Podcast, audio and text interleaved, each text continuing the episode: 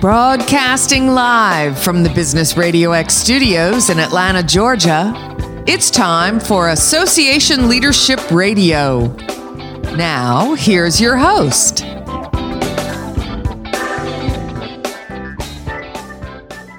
Lee Cantor here, another episode of Association Leadership Radio, and this is going to be a good one. Today on the show, we have Tamela Blalock with the National Cooperative Business Association. Welcome. Oh my gosh, thank you so much for welcoming me. I am so excited to learn what you're up to. Tell us about NCBA. How are you serving folks? Okay, so NCBA, we are the National Cooperative Business Association. We are the apex trade association for all cooperatives. Cooperatives are organizations that are owned and governed for their users, which are their members. And good examples that everybody is aware of cooperatives, and that every credit union is a cooperative. So that's an example of cooperatives. There are a lot of famous ones that people don't realize are cooperatives, like the Associated Press, Land O'Lakes, REI, Organic Valley, Blue Diamond, etc. So there are a lot of wonderful cooperatives out there. Most of the ones that people encounter would probably be grocery cooperatives.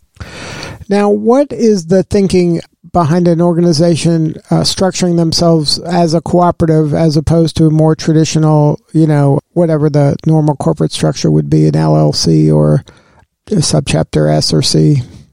It's a great question. I'd say what's happened in business education is that cooperatives are just no longer taught, or shared in that. What makes cooperatives unique is that in nearly every cooperative that existed, didn't start as like a way to become wealthy or become rich or, secure the bag. Cooperatives were created to solve a need, to fix a problem in the community. Having financial resources that can fund new ventures or even small ventures are why a lot of credit unions were created. If you live in a rural or ex-urban area, your utilities are usually serviced by a rural electric cooperative. You may not even think of it that way. For example, if it's a mutual insurance company, then it is also a cooperative, and it was there for disaster recovery and support for entities that did not have access to that. A lot of cooperatives are, at least 50 plus, in some cases over 100 years old. My organization is like 106 years old. So that's why cooperatives are created. The real question is why are they not as superfluous as they should be when you consider particularly their value ties to millennials and Gen Z? And that's because it's no longer taught. It's not promulgated as a solution to leverage the economy to create inclusive economies that are owned by the members. Now, for something that's been around for so long, like you said, it's not being taught, but there's some organizations like B Corps have kind of bubbled up recently that have this kind of mission associated with it. Is that something that is, I don't want to say in competition, but has kind of taken some of the attention away from cooperatives? Is this new type of way to do well by doing good by being a B Corp? Well, a B Corp benefits from having an excellent marketing branding campaign. With cooperatives, that's something that has been a concern and a challenge. And I look at it as an opportunity for, how better to tell the message. And what can happen with organizations, particularly that are so values-based, like cooperatives, is that there's a desire to fully evangelize and get a full heart commitment into the organization, into the cooperative community, rather than focusing on conversion, and awareness in that space. So I'd say a focus that we have, for the next 5 years is to look more at making it very accessible for people to come to enter into cooperative communities, either as an entrepreneur or, in membership, or also to be able to shop cooperatives more intentionally. Whether it's casual, like the same way that I started going to Trader Joe's because I heard about it, and not necessarily because I knew exactly what all entailed, at Trader Joe. Same thing can happen with cooperatives. Like you might start going to a grocery cooperative that is near you, you know, for a host of reasons. And in that, learn that the dollar recycles 10 to 15 times within a community when you do it within a cooperative than if you were to, for example, go to a Trader Joe's, you know, where it might recycle at most 5 times within a community.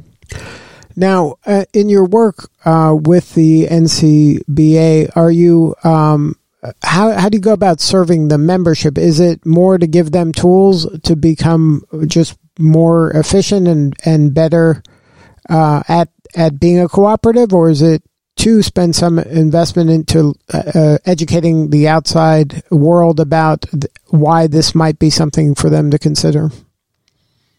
That's a great question. You know, we are a 501c6 trade association. We're Apex Trade Association. So just like the National Restaurant Association and National Association of Manufacturing, our mission is the same. It's to develop, advance, and protect the cooperative enterprise.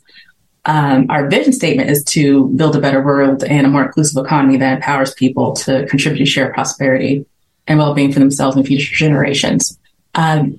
Like most of the trade associations in our country, a lot of it was started around government relations and advocacy. You know, it's, you know, having a regulatory and legislative system that protects, defends, and advances cooperatives. So that, you know, GR and advocacy is our primary focus. Within that, you know, for membership support, a key opportunity when you are an Apex association is cross collaboration with partners and not competitors. There are 7 cooperative principles. The 6th cooperative principle is cooperation among cooperatives. It's like Russian nesting dolls. Yeah. And that, I would say, is a chief focus there because cooperatives, of course, want to work most with each other. But the number one opportunity to do so is to know where the other cooperatives are in your state or in your region, or that is in the vertical that is related to what they're doing. And that is, I would say, a chief area of focus and interest for our current members and new members, you know, is to meet each other and also find activations that they can work with each other to further, you know, create inclusive economies and to solve further needs in their communities by working with each other. Yeah, I'm sorry to get in the weeds with this. It's just, I'm fascinated by it. I've run across, obviously, as I interview lots and lots of business people, I've run across some people who are part of cooperatives, but it's such the minority. And each time I'm talking with that person, it's very interesting. And I always wonder, like, how is this just not more of this out there when it's such a, it seems very congruent with the values of today? Well, we've done research in like in ABCs of cooperatives, and about 1 out of 12 Americans, and it's probably more so now, you know, are involved with the cooperative. They just may not realize it. You know, like, for example, I've only banked with credit unions my entire life. A lot of that to do with the fact that my family is multi-generational military. But there are, if you are involved, if you're a member for credit union, if you've gotten a home or a car loan from credit union, you know, you're engaged in cooperative. If you're with Nationwide Insurance, you know, like, you are part of a cooperative. If you have Organic Valley, you know, in your fridge. If you've ever been to Piggly Wiggly, like, you've been engaged with a cooperative, you just may not be aware of it. If you read the Associated Press, you know, or follow them on social media, you know, you're connecting and engaged with a cooperative. It just may not be in your face. Right. But you're not as let me reframe my situation is that I talk to business people that have started business, entrepreneurs, all kinds of business people every day. That's what I do.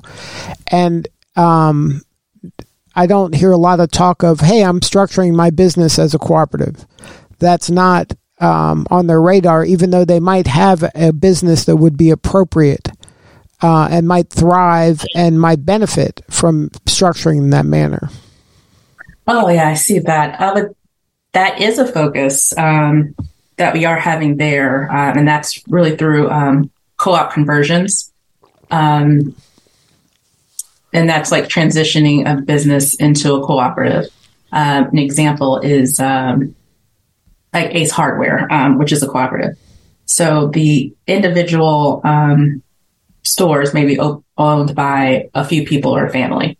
And with the retirement, you know, it can convert into like a major big chain, or the workers can purchase it through a conversion and start a workers' cooperative. There also are, you know, different types of cooperatives that would include the vision that current entrepreneurs have now. A great example of that are purchasing cooperatives. So Ace Hardware, I said, you know, is a cooperative, but it's also a purchasing cooperative. And actually Young Foods, that does like KFC and Taco Bell, they do their purchasing for through a purchasing cooperative. And that's where independent businesses, they don't have to be cooperatives. Usually they are not. Create a cooperative to purchase shared goods, and often are able within that to create other services for their members, like from healthcare to admin training.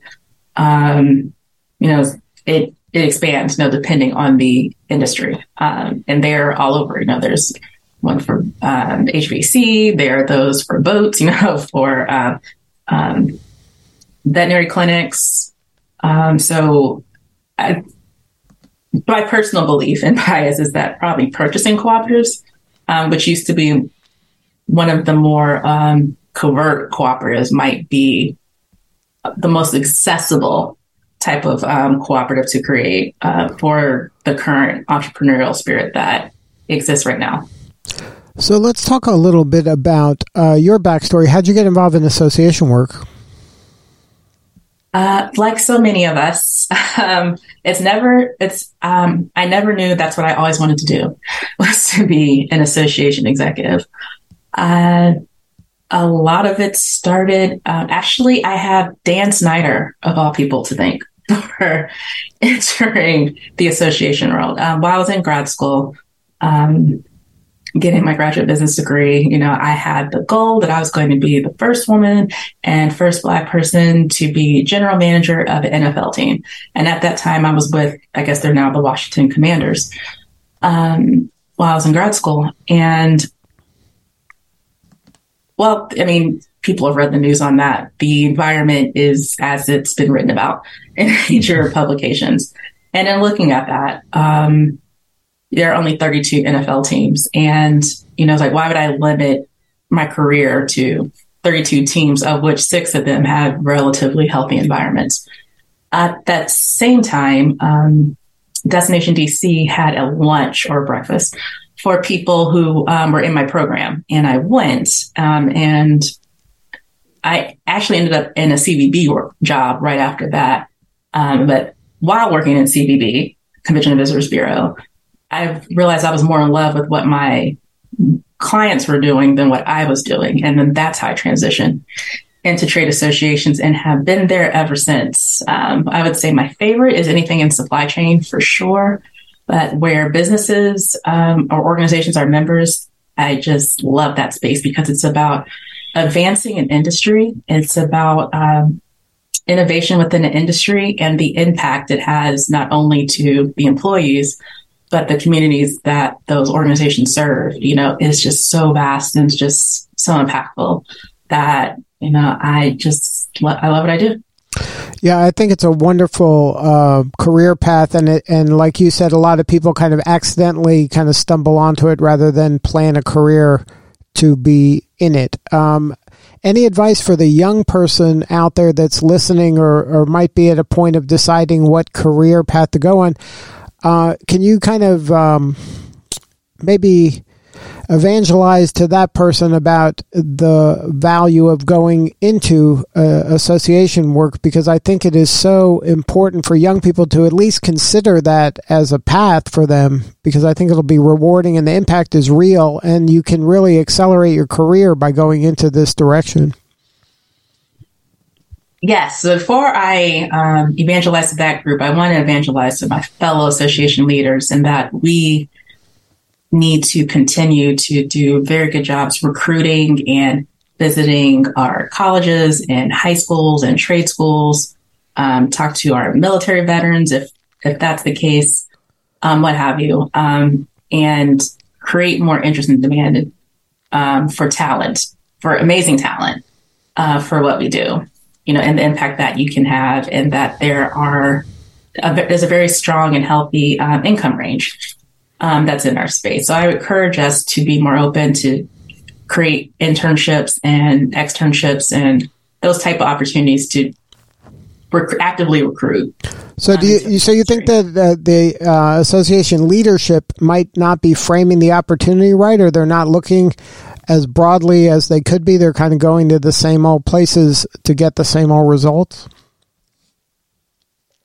I have not seen like sustained continual effort. You know, that there's some independent associations that are doing it on their own. I don't, in terms of future planning, like I don't see a sustained effort to really educate on what it is that we do. Like I always have this really governance nerd thing that I do when I always speak up about nonprofit industry, because 501c3s do an amazing job, you know, recruiting. You know, people, when they think nonprofit, they exclusively think 501c3s. A lot of us are C6s, but they're also like C4s and C7s and C8s out there. Like credit unions are 501. A lot of them are C1s, you know, and even like that bit of education, you know, helps them understand like what their possibilities are in a nonprofit world, you know, and that it's not only C3s. So C3s do amazing work. And, you know, that they're even within C6, we have the professional societies and the trade associations, you know, so there's so much wealth and nuance there. And similar to cooperatives, like you are aware of associations, and like you just don't think about it. Like if you brush your teeth with toothpaste, like the ADA, you know, it's on the back of a label. So you're aware of associations, like you're aware that lawyers get their certification from American Bar Association. You know, you're aware that doctors are licensed, and that's usually through the AMA. Like you're aware of it. It's just that you haven't thought about it as a career, you know, and job opportunity. So I would love for us to do that. And for usually the message I use when I go to my alma mater, Georgetown Hoyas, you know, is that it's a mission-driven organization where you can have an amazing impact, and you also can have be able to have a healthy enough, you know, income to, you know, have a good life. So it's like, there's not any area of passion or desire in your life where you have to sacrifice, that you get to focus on a mission, you know, and create a good life for your members, their community, their industry, and also your family. Now, do you find that associations, as part of their mission, is to help their members obviously become more successful?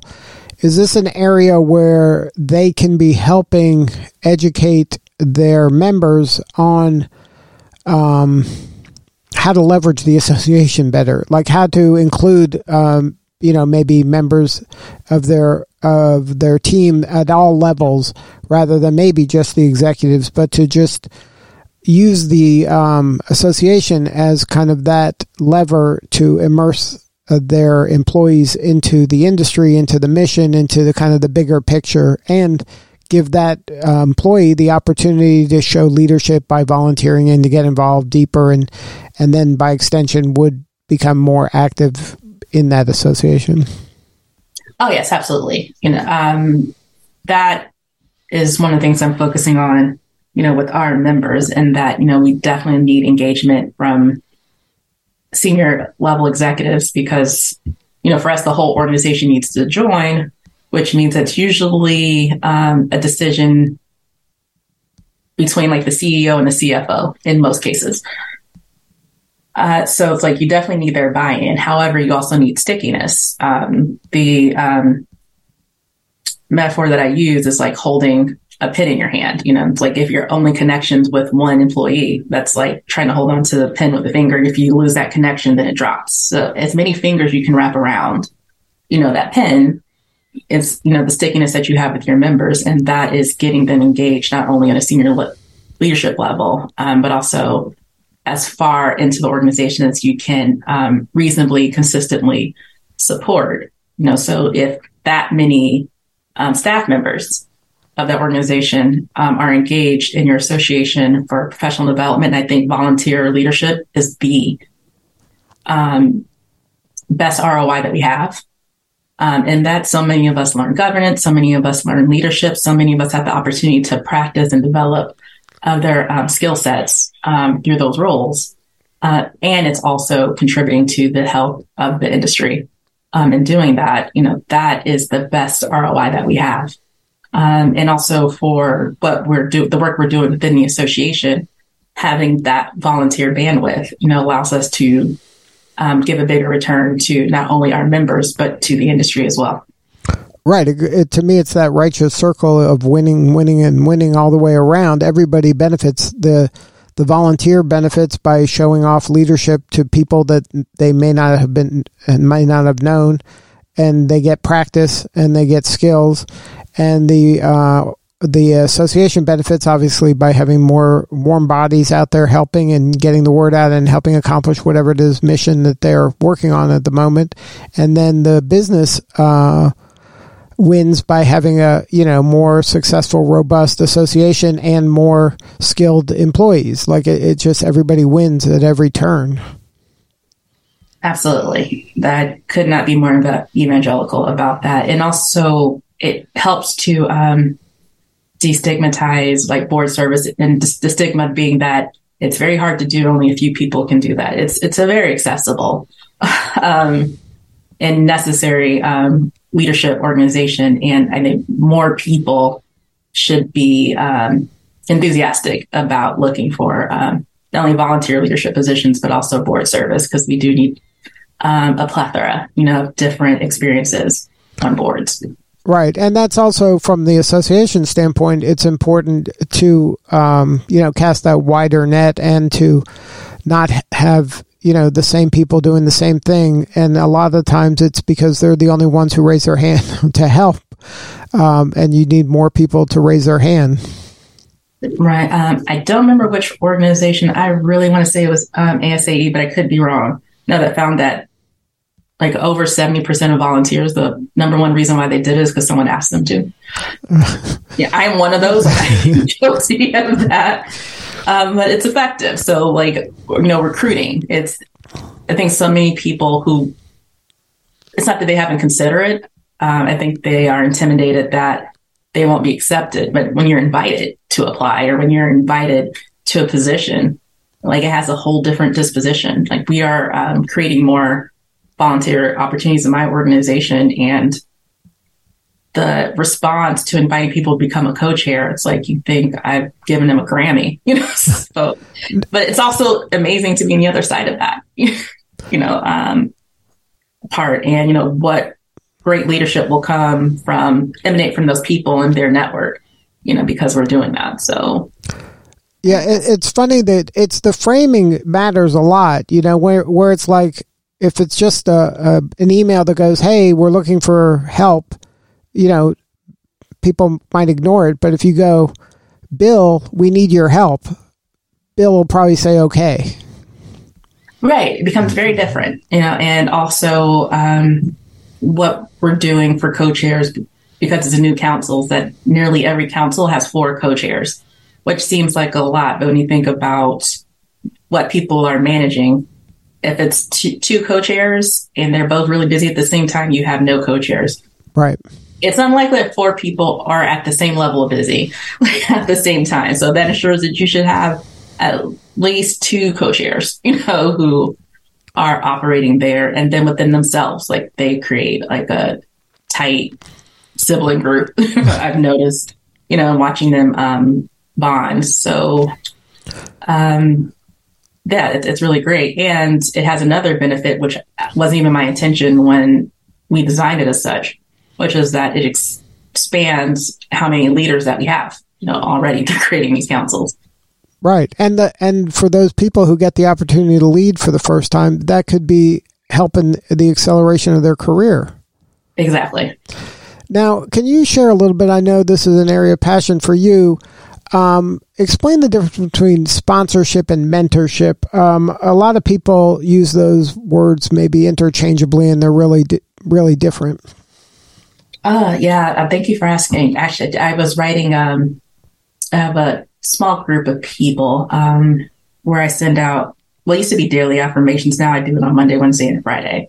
And today I really happened to be writing about that in context of the recent passing of Irene Cara, who a lot of people may recognize the name from the theme song to Flashdance, You Know What a Feeling, and also from the soundtrack to the movie Fame. And, you know, when people pass away, you know, pretty much like every interview they ever did comes to light. And from hers, it was essentially how the music industry, which is heavily deregulated, you know, made it really difficult for her. And, you know, that she was essentially kind of blacklisted out for a long period of time. And she came up during a time where there wasn't SoundCloud, you know, there were ways to get your music published and to develop a relationship with the audience, you know. And I said, like, that is a perfect example of, you know, what would have happened or what could have been different if she were sponsored and not just mentored. And mentoring, it's not that it doesn't have value. It's just that we are in a place where we need a lot of impact. And mentoring, the only requirement of it is information given. It's very passive. So it's words only and no action. Sponsorship is action driven. You know, if you get any advice through sponsorship, you know, that's an additional benefit. But sponsorship is using your, leveraging your privilege, your access, your network to achieve a result for someone. It's not telling them about an organization. It is leveraging what we can to see if we can get them the first interview, or if you know someone who's has to appoint a board member, you know, it's putting their name in there. It's getting them in to an opportunity, or at least negotiating that so you can get as close to an opportunity as possible through actions, and not only giving that person individual advice, because I long for the day, you know, that starting with the United States, that we actually have a true meritocracy. But the reality is that's really structured like oligarchy, you know, where there's a central group that has most of the access to, you know, privilege and power. And it's finding your way to be connected to that, that we have, that we get access ourselves. So the more people that we can put into that oligarchy, the more we'll start to see a meritocracy. And the most impactful way and lasting way that happens is through sponsorship, which is leading through action, and not only just giving people advice. Right. And it's risking political capital for someone else. Absolutely. You know, absolutely. So sponsors definitely choose their sponsees judiciously.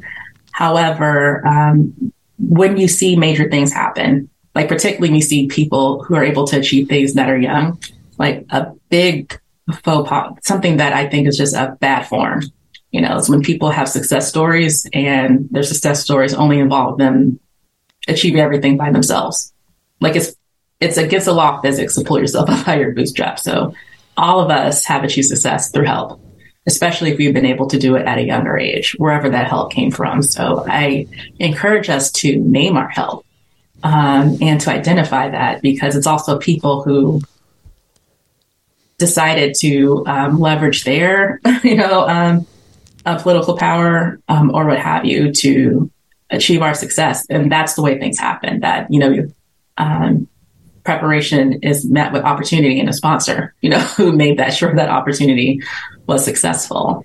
But also the sponsoree has kind of taken an action and demonstrated value to make that sponsor a lot more confident to sponsor them to whatever the position that they want. So It's not something that I think that people can just wait for and hope happens. They can be taking actions like volunteering. They can be getting involved and doing things that make other people aware of how talented and valuable they are, so they would be willing to risk that political capital on their behalf. Absolutely. But I will say sponsorship is also a lot like volunteerism. Very few potential sponsors will have the idea on their own to become a sponsor. Near all my sponsors and all the sponsor relationships I've seen have started with the sponsoree asking the sponsor. And sometimes it's like selling Girl Scout cookies. You'll find everyone who wants Thin Mints, or you just have to find that one person who wants a samosa. So you have to, be strategic and ask, but it may take a while before you find sponsor. And sponsors have the same thought about sponsors the way we have about mentors. Like, you don't have just one, you have several, that you have. Right. And similar to what you're saying is that you also have to realize that it is a mutual beneficial relationship. So also look at ways where you also can support your sponsor as well. Yeah, but I think that is it's like the old saying, it's not what you know, it's who you know. The who you know part is extremely important in the process. And the more people you know, you're increasing your odds of that building that right relationship with a sponsor that'll help get you to a next level faster. Yes. Another thing I have to say about sponsorship is a mistake some people make are looking for sponsors that have obvious, I would say, visual cues to who you are, like someone who looks just like you or someone, whose story is just like yours. A lot of my sponsor relationships, we may have something in common. Like, for example, I'm from Ohio. I am the Ohio State fan. And yes, I am very much in mourning today after the events of this past weekend. Definitely look for people who seem that they are different than you, because I've noticed in sponsoring, there is an interest in, they're looking at their legacy and, to have helped a wealth of people, and not necessarily people who are the carbon copies of themselves. And another way that you'll stand out is that if a lot of people around them, are carbon copies of themselves, you will stand out in that way. But I will encourage, in looking for sponsors, don't look for a carbon copy of yourself. Look for people who seem like they may be different than you are. Because also that's different networks, different circles, different focuses in there. So when you look for sponsors, like, diversify that list as much as you can. Right. And don't be afraid to make the first move and take action. Absolutely. And when you do request for a meeting, like 15 minutes. It's like what they want. Like, I think about myself now, like, if you want to meet me for half an hour, like, I already cringe at the thought. Let's have a 15-minute chat. Right. So, and you better be organized. You better have some agenda kind of worked out already. Yes, absolutely. Well, if somebody wants to connect with you and learn more about NCBA, what's the website? What's the best way to have a conversation with you or somebody on your team? Oh, I would love that. So our website is NCBA CLUSA, CLUSA.coop, COOP. And then I am T Blalock, T, B as in boy, LALOCK at NCBA.coop. Well, thank you so much for sharing your story today. You're doing such important work, and we appreciate you. Well, thank you for the opportunity to be able to talk associations and co-ops at the same time. It's all right. Well, this is Lee Cantor. We'll see you all next time on Association Leadership Radio.